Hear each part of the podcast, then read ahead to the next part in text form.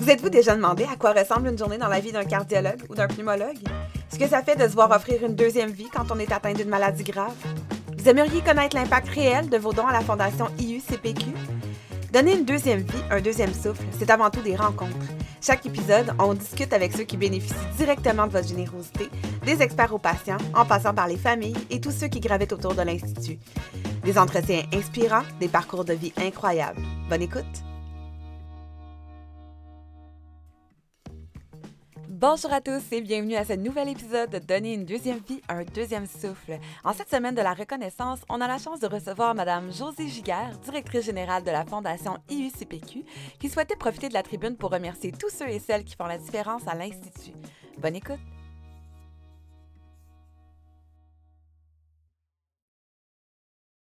Bonjour Madame Giguère, bienvenue à l'émission. Bonjour, merci de m'accueillir. Vous êtes directrice générale de la Fondation IUCPQ depuis juin 2015. D'abord, j'aimerais que vous nous contiez un peu comment vous êtes, c'est quoi votre parcours professionnel, comment vous êtes venu à travailler à la Fondation? Alors, euh, ben, moi, j'ai fait des études en administration des affaires. Euh, c'est ce que j'ai fait euh, pendant les plus de 20 ans suivant mes études. Alors, j'ai opéré des commerces dont les franchises de Body Shop que j'ai fait ah, ben pendant 19 ans. Et euh, euh, Body Shop a une mission sociale qui est très forte, surtout à l'époque là, où j'étais franchisée.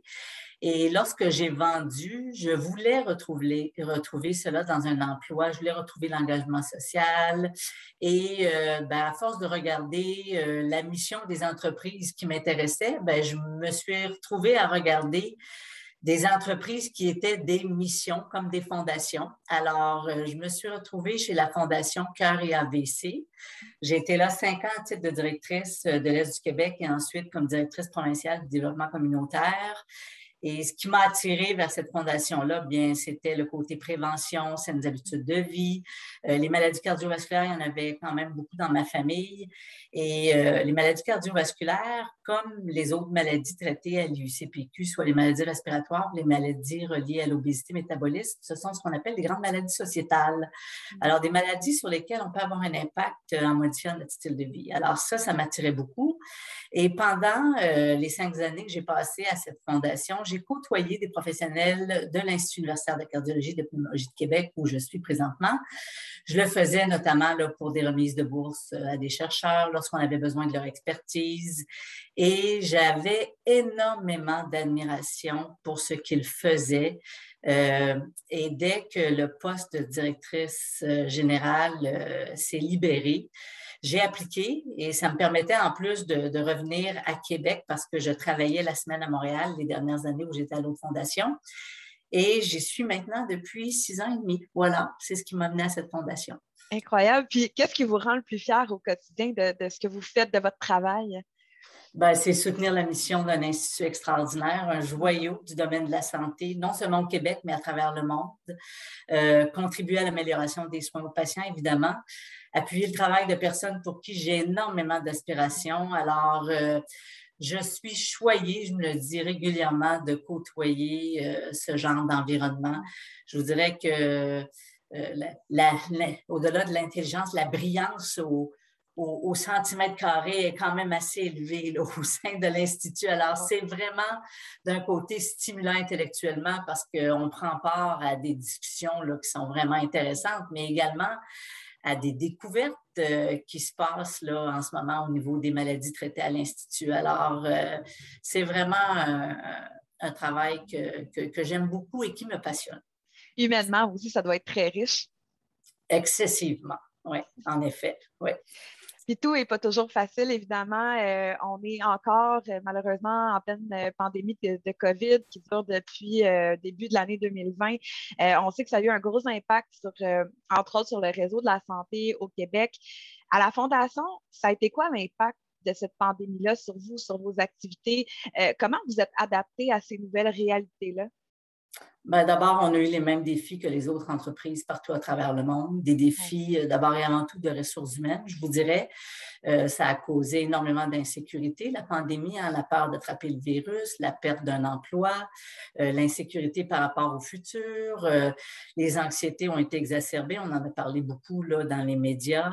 Euh, bon, on, a des jeunes mamans à la fondation. Alors, les jeunes mamans qui étaient aux prises là, avec des jeunes enfants à la maison euh, pendant le confinement, être obligées de concilier travail, famille, arriver à, réaliser leurs tâches au travail, mais en même temps s'occuper des enfants qui devaient... Euh, qui devaient aller à l'école euh, sur un écran, puis il y en a qui sont quand même assez jeunes. Donc, euh, c'était pas évident, je vous dirais, là, pour tout le monde. Là, euh, dans, j'en suis certaine, dans toutes les entreprises. Alors, on a dû, comme, comme énormément d'entreprises, mettre en place le télétravail. alors, je pense que tout le monde a fait des bons extraordinaires à ce niveau-là dans la société.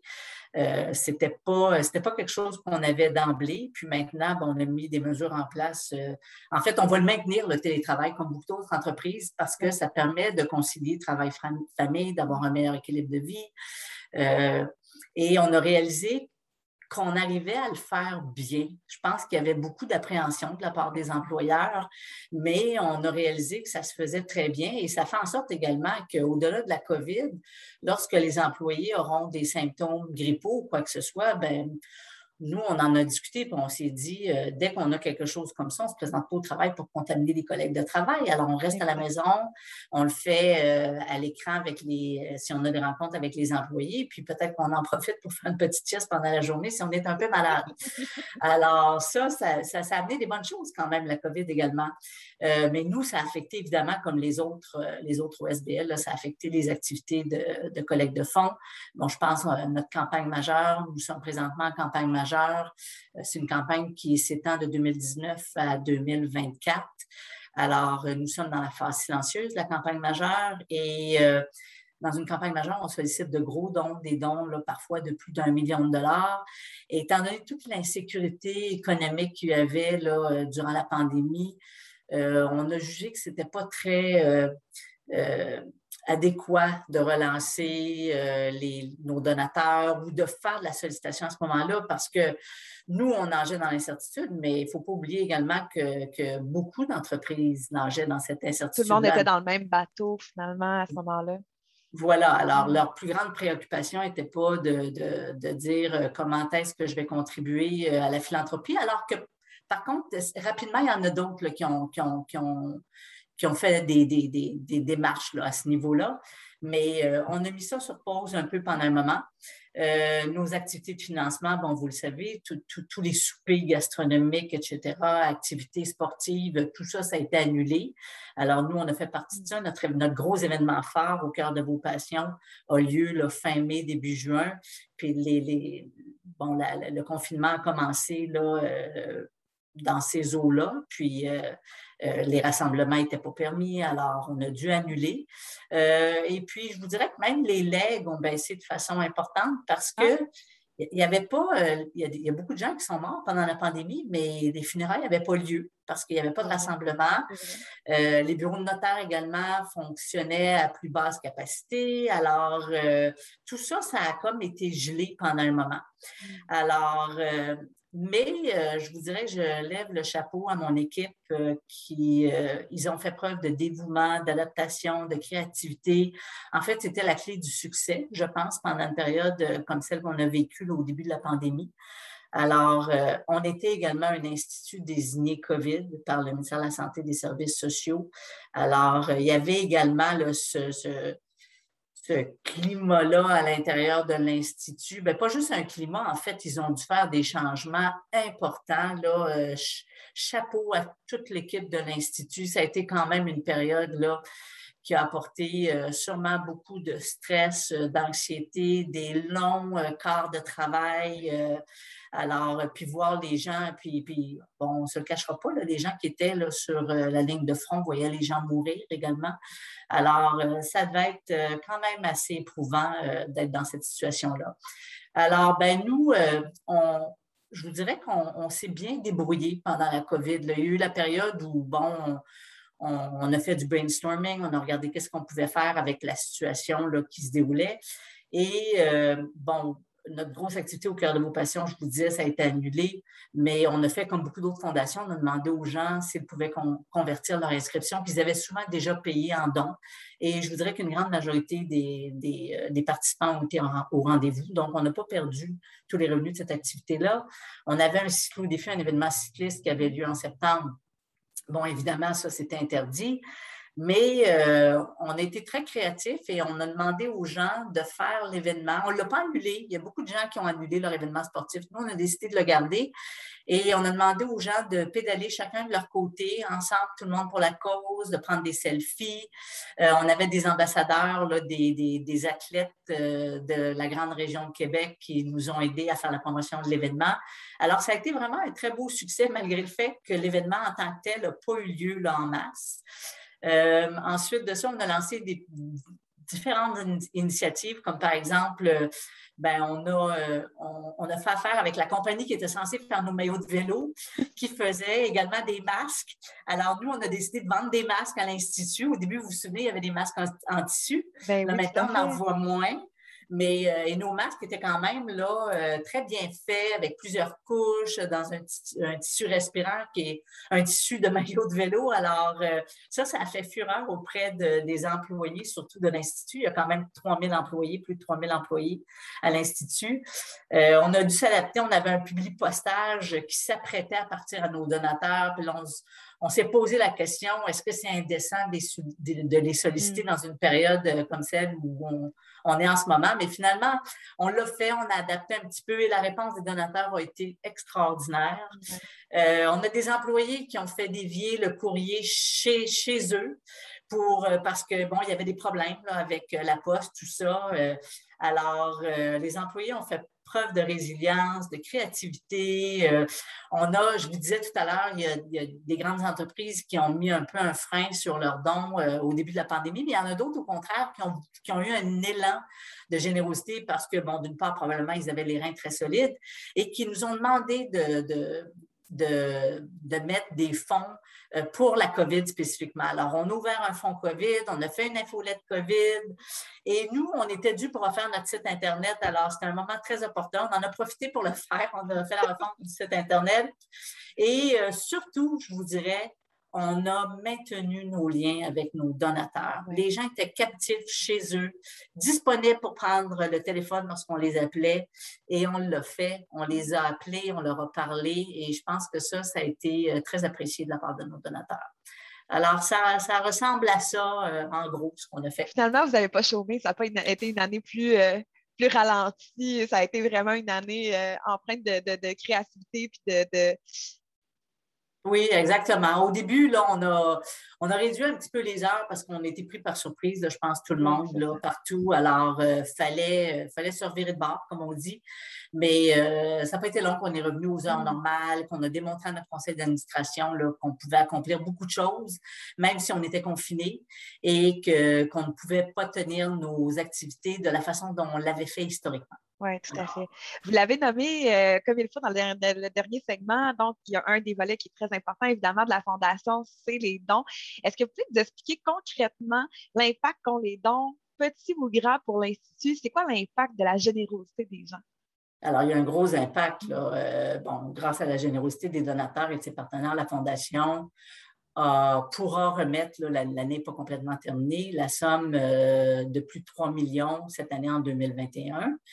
Euh, bon, je vous disais qu'on est dans le cadre d'une campagne majeure, c'est notre deuxième campagne majeure, et dans le cadre de la dernière campagne majeure, on était en mesure de remettre plus de 20 millions pour des projets spécifiques à l'Institut.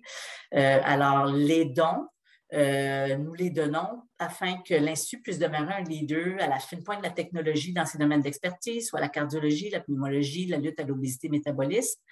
Et les montants que nous remettons à l'Institut servent à soutenir la mission de l'Institut en finançant l'achat d'équipements spécialisés, en finançant la recherche, l'enseignement. On est un institut universitaire, n'est-ce pas? Alors, il y a beaucoup d'étudiants qui passent dans nos portes pour des stages, euh, pour également euh, euh, des fellowships également. Alors, plusieurs de nos médecins, d'ailleurs, enseignent à l'Université Laval. Et finalement, pour l'évaluation des technologies des modes d'intervention en santé.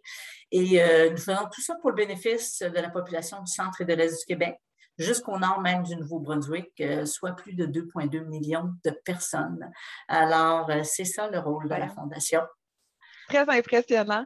Comme vous le savez, cet épisode-ci va être diffusé dans le cadre de la semaine de la reconnaissance. Donc, j'aimerais vous demander de qui ou de quoi est-ce que vous êtes reconnaissante, Madame Duguerre? Est-ce qu'il y a des gens que vous aimeriez remercier qui font la différence dans le quotidien de la Fondation ou même dans votre quotidien à vous? Ben, en fait, euh, tous les acteurs qui gravitent autour de la Fondation, je vous dirais nos donateurs, nos partenaires, nos bénévoles qui sont tellement précieux, qui donnent de leur temps. Euh, alors, euh, le personnel de l'Institut, nous sommes privilégiés à la Fondation. C'est seulement un institut. Nous sommes tous sur le même site. C'est bon, plus de 3000 employés, mais ce n'est pas ce qu'on appelle un, immense hôpital.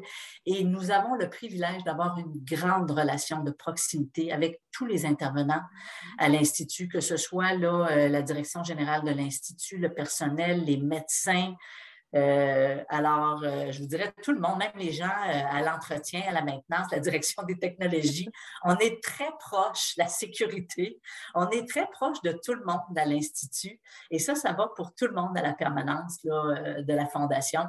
Alors, quand je dis les bénévoles également, ça inclut évidemment les membres du conseil d'administration. On a un gros conseil d'administration, c'est 20 personnes. Et euh, ce sont des gens dévoués qui nous aident à atteindre, euh, qui nous aident à atteindre nos objectifs, euh, qui nous donnent du temps. je pense à certains bénévoles. je vous dis qu'heureusement qu'ils ne sont pas payés à l'heure. En fait, ils font ça bénévolement, mais on leur dit ça à la blague parfois parce qu'ils donnent un nombre d'heures incroyable.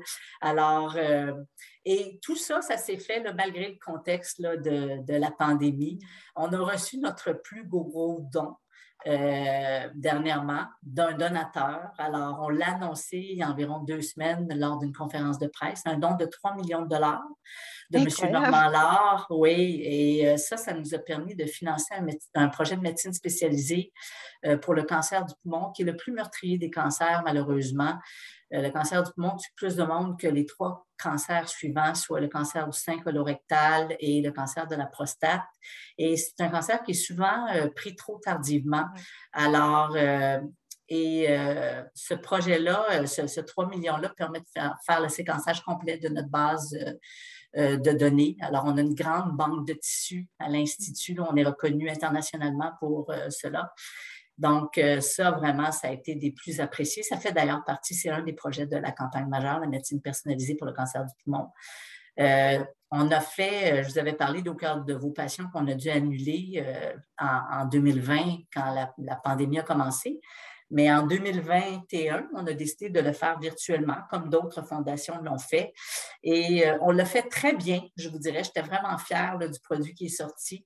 Euh, alors, on, a accueilli euh, près de 500 personnes virtuellement. On a ramassé 365 000 net. Et euh, donc, c'était vraiment un très, très bel événement. D'ailleurs, chapeau à Léa Gagnon-Turgeon, une employée de la permanence, qui était à la barre de, de, cet événement-là. Alors, c'était vraiment un très beau succès. On a fait un record pour notre campagne postale. Alors, le public postage dont je vous parlais tout à l'heure, qui, était prêt à partir et qu'on a décidé finalement d'envoyer, Bien, on en a deux annuellement. On en a un au printemps puis un à l'automne et on a battu un record. Les gens ont été très généreux.